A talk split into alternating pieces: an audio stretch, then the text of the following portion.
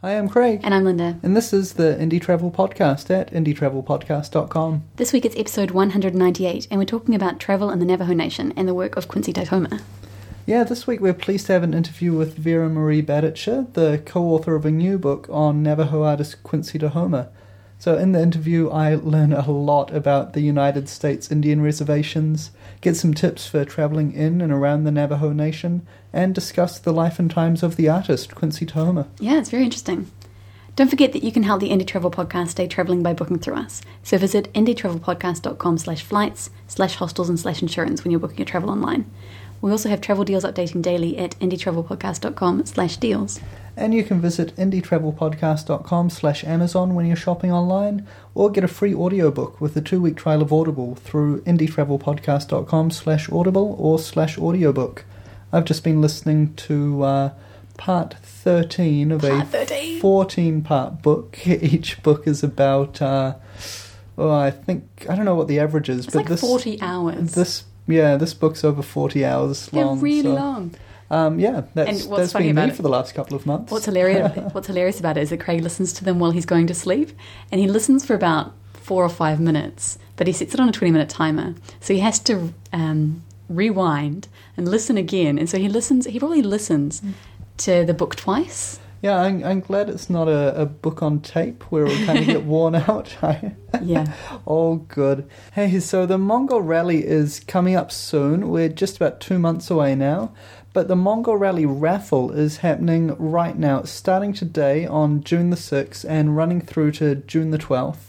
And uh, that is going to be cool. Um, visit the socialmediasyndicate.com or come to Indie Travel Podcast. We'll have uh, some ads on site. The rally is for five US bucks each, and uh, for each ticket, and you get a chance to win one of two trips from Intrepid Travel. They're both pretty significant. One of them is a 15 day trip through Mongolia, and the other one is an eight day trip around the Incan ruins of Peru. Awesome. So two great, great trips on offer there, and uh, yeah, each each ticket into the raffle is just five bucks, and you're funding the the social media syndicate Mongol Rally team. Yep. Highly recommend buying two or three or four or five tickets because, you know, then you get more chances to win. Mm, very cool. Well, we've got an interview to crack into, so let's get on with it. Today I'm speaking with Vera Marie Badertscher. Uh, Vera is the author of many, many guidebook and travel book uh, reviews on the Indie Travel Podcast. And she also writes at atravelerslibrary.com, which uh, is a blog all about books and movies that inspire traveling. And uh, so not only travel books, but also books and, uh, and films that inspire people to travel. So it's a very, very cool site. The reason that uh, I wanted to talk with Vera on the show is that she's the co author of a new book called Quincy Tahoma The Life and Times of a Navajo Artist. And uh, I wanted to talk to Vera about uh, traveling in the Navajo Nation in the United States um, and also kind of what what to see, what to do around there, and also try and get an idea of how this uh, local name, Quincy Tahoma, kind of fits in and, and where his art is is able to be seen around the place. So, Vera, welcome to the Indie Travel Podcast. Thank you. First of all, Vera, for a non American like me, the term Navajo, I guess, conjures up the the Saturday afternoon western on TV. Um, I'm much more familiar with it in terms of uh, a Hollywood uh, Hollywood gunfight than anything else. So, can you help me and the other listeners kind of put put a better wrapper around Navajo? Can you help us locate them both geographically and also culturally? Okay. The Navajo uh, have the largest reservation in the United States, and they are the most populous Indian uh, people. Uh, the second largest are the Cherokee, and they kind of tend to go back and forth which one is larger. But at present time, there are more Navajo than anyone than any other individual Indian group. Their reservation stretches across the northern, oh, fourth, I guess, of Arizona and New Mexico, and it goes up into Utah and a little tiny bit into Colorado. your images of the Navajo probably come mostly from old uh, Western movies by John Wayne, filmed and produced by John Ford, who discovered Monument Valley. And um, that is uh, in the what's called the Four Corners region, where the four states that I just mentioned come together. And it's a very spectacular landscape.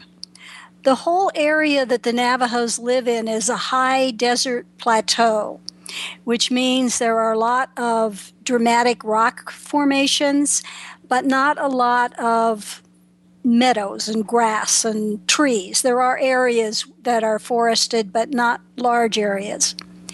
So the Navajo traditionally have been, um, until probably the middle of the 20th century, a rather nomadic people following their sheep and their horses um, according to the season so that they could graze their animals.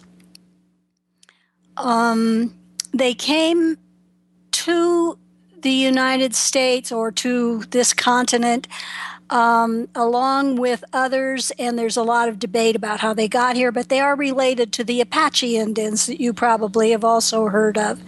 And both of them tended to be roaming tribes rather than stationary tribes. And can we maybe fast forward from there up until the, the modern day? What's the current situation like? Well, the current situation is mixed. There's still a very traditionalist society, and there are older people there, as a matter of fact, some that we interviewed for this book who still don't speak English. They speak only Navajo. Navajo was only translated into English uh, during the latter part of the 20th century, so it hasn't been that long that they've had a written language. Um, but today they um, they tend to, if they go off the reservation and get an education, they tend in large numbers to go back. Although there are a lot of people that live urban lives also. And the jobs on the reservation um, vary. They still have sheep herding, but the jobs vary from uh, some coal mining. Uh, there were uranium mines on the Navajo reservation. Um, they have their own nation, and so they have their own police department. Anybody who has read the Tony Hillerman novels about the Navajo detectives, and by the way, that's a very good way to learn about the Navajo people is to read Tony Hillerman's novels. Um, or they go off the reservation, they live near the edge, and they go off and they work in, in factories that are off the reservation. But there are also a large number of artists and craftsmen among the Navajo people, and some support themselves that way. So maybe I'm getting a bit off topic here, but if I was driving through the states and I saw a, a sign saying I was entering Navajo Nation land or another reservation, I'd be thinking that's maybe a border I shouldn't be crossing. Uh, is is that the way it is? No, actually, it's an invisible border. You won't see fences. You won't see signs. Um, you may start picking up a radio station that only plays Navajo and the place names will sound very Navajo um, rather than sounding English. Um, but other than that, it's more a change in geography, and you'll begin to see some uh, sheep camps, some corrals with sheep in them. You'll begin to see perhaps some old traditional hogans, um, together with a lot of pickup trucks. Um, but there will be communities where people shop in um, a regular grocery store and get their gas at the regular gas station and their hamburgers at the McDonald's, um, as well as old fashioned trading posts, uh, which you'll see in the movies. So there's no practical difference for a, a foreign traveller like me who might be coming through the region? There are certain things that you're asked to get permission for. If you're going on there to make a movie, for instance, um, if you're a professional photographer and you're going to be publishing photographs that you've taken on the reservation. And because we were doing a book and we were going to inter- be interviewing a great number of people, we wanted to get the official imprint of the Navajo Nation. So we went to their capital, which is called Window Rock, which is in northeastern Arizona and we talked to their cultural affairs office and we got a written permit to do research on the reservation. But those are all professional uses, not travelers. And the Navajo Nation themselves have started um, a course in hospitality and they own restaurants and hotels on the reservation, totally run by Navajo. Well, let's zoom in on the subject of your book, Quincy Tahoma. He's a modern artist and died quite recently, I understand. Can you give us a bit of background? Well, not too recently. He died in 1956. Um, he was born in 1917. So he was only 38 or 39, depending on what month he was born in, uh, at the time that he died of the effects of alcoholism.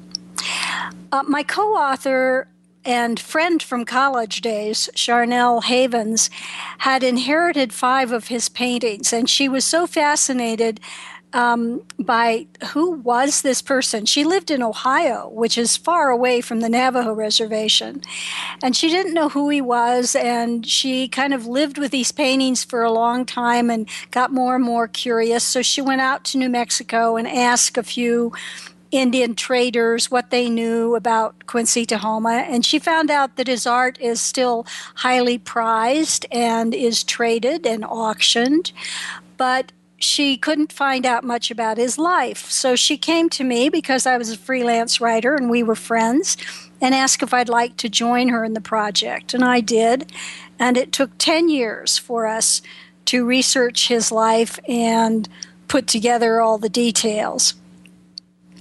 The thing that fascinated me as a writer about his life was that there are so many things in his life that parallel great changes in American Indian art and in American Indian culture that happened around the middle of the 20th century. Can you give us some examples of that? Okay.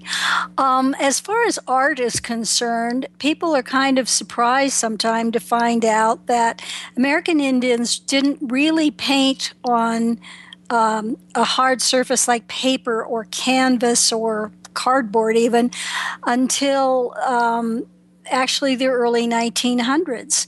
And the first beginning of that kind of painting happened because archaeologists and anthropologists wanted images of their ceremonial garb and their dances.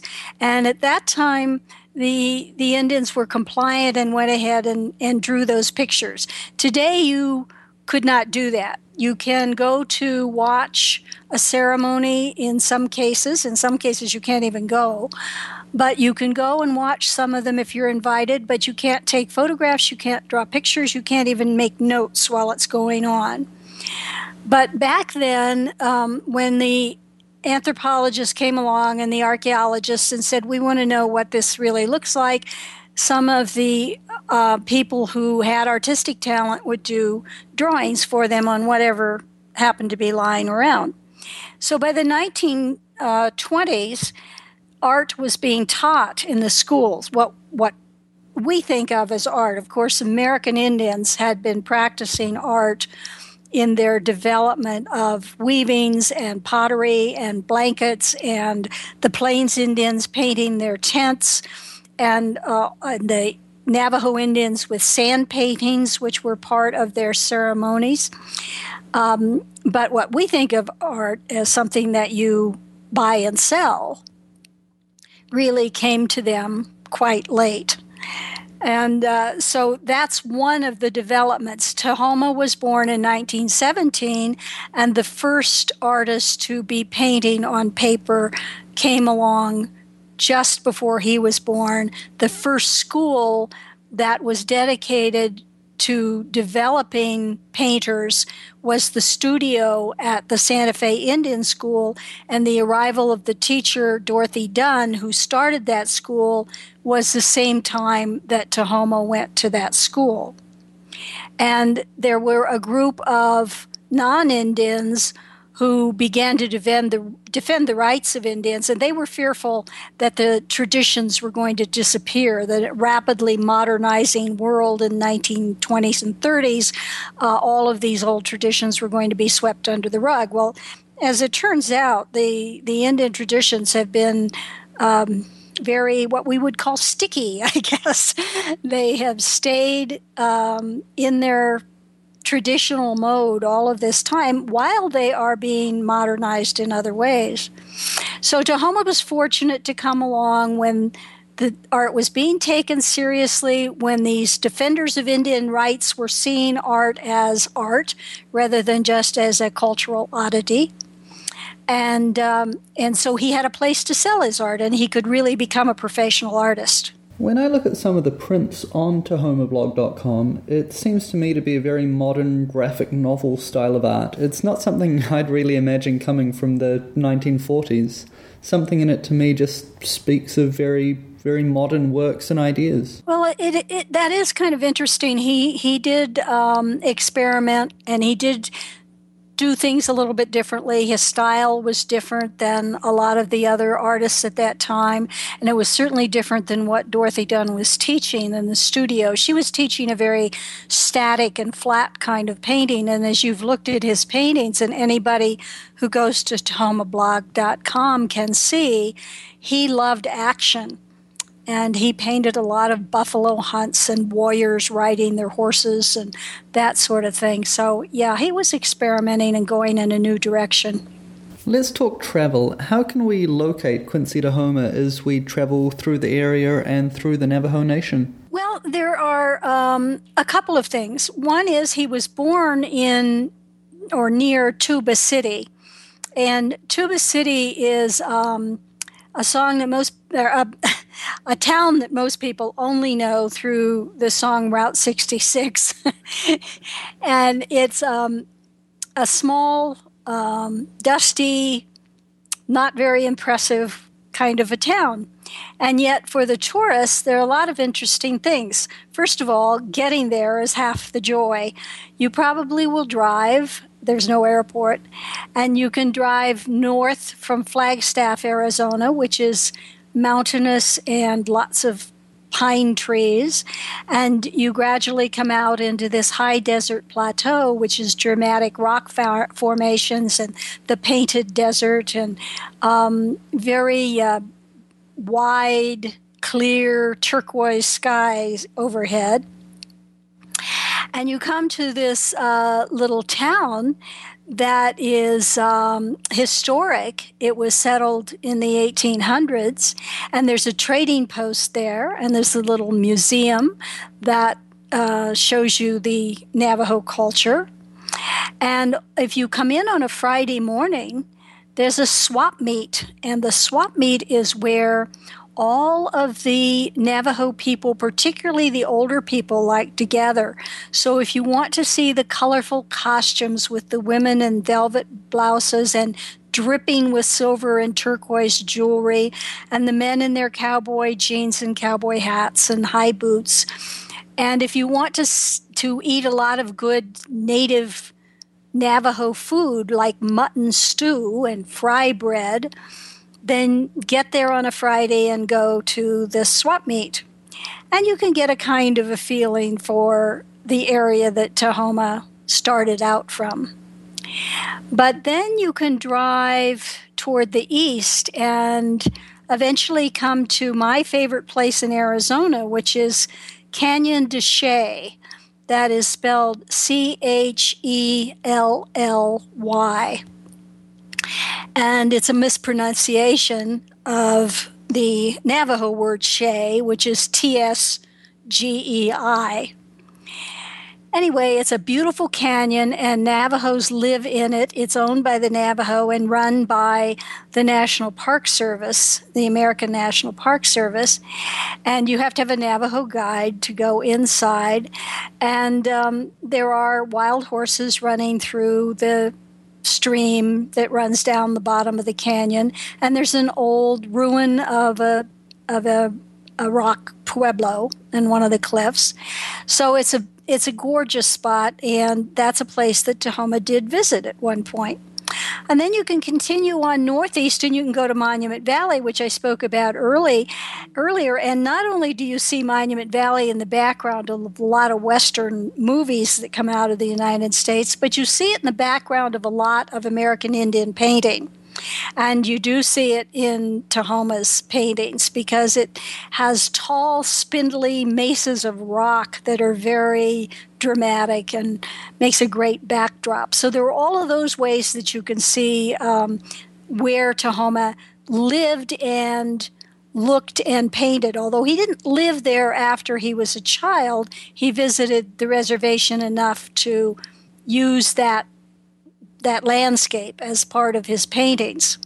The other way, then, to become familiar with Tahoma is to go to Santa Fe, New Mexico, where he went to school and where he lived most of his life. And there are, are um, a whole uh, collection of wonderful museums in Santa Fe, and you can actually see some of his art in some of those museums, like the New Mexico Museum of Indian Art and Culture, for instance.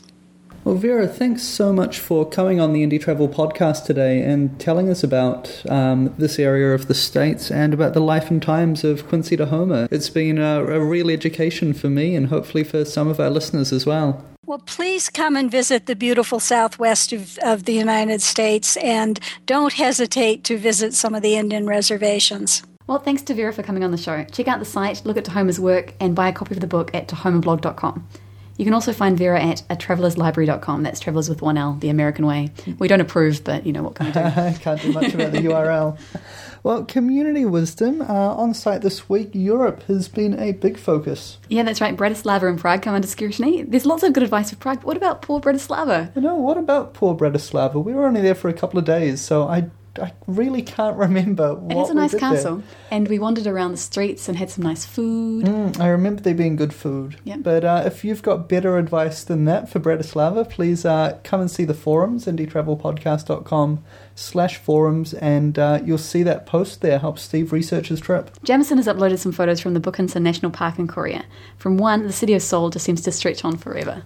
And we welcome a whole pile of new members to the community and also uh, see some old faces that haven't been around for a while. So do come and join in by asking your travel questions in the forum, uploading your photos and trip reports to help everyone out. That's right, it's indietravelpodcast.com slash community. So get your free account and join in the conversation. Don't forget about the Mongol Rally raffle. It's starting June 6 to June 12 this year, 2011. So, um, get your Buy money tickets. out. yeah, five bucks for a chance to uh, do either a long trip through Mongolia or a one week trip around the Incan ruins of Peru. So fantastic! Each five bucks that you give as a as a raffle ticket um, buys about I think it's two US dollars per liter of petrol. So That's two and a half litres of petrol. You're, you're buying a, a couple of liters of petrol. And when you're driving 16,000 kilometres, you need quite a lot of petrol. yes, yes, you do. So uh, we'll have details at indietravelpodcast.com or watch the socialmediasyndicate.com. well, we'll be talking to Dave and Deb, Canada's adventure couple, next month, and we'll get the lowdown on what's happening with them, which will be very exciting. Well, you can help the Indie Travel Podcast stay travelling by booking through us. So visit indietravelpodcast.com slash flights slash hostels and slash insurance when you're booking your travel online. There's travel deals updating daily at indietravelpodcast.com slash deals. Type in indietravelpodcast.com slash Amazon when you're shopping online. We'll get great trial bonuses from our partners. You can download a free audiobook with a two-week free trial of Audible through indietravelpodcast.com slash audible or indietravelpodcast.com slash audiobook, as you wish. And you can also get a two-week $1 trial of the Travel Hacking Cartel at indietravelpodcast.com slash travel hacking. If you'd like to help us out, um, but you don't want to give us any money, then tell your friends about us here at the Indie Travel Podcast. Invite them to our Facebook page, which is facebook.com slash indie travel, or leave a five-star review for us on iTunes. It's a really good way to help people find the show. Yeah, we really appreciate it. Well, that's us for this week. Until next week, travel well.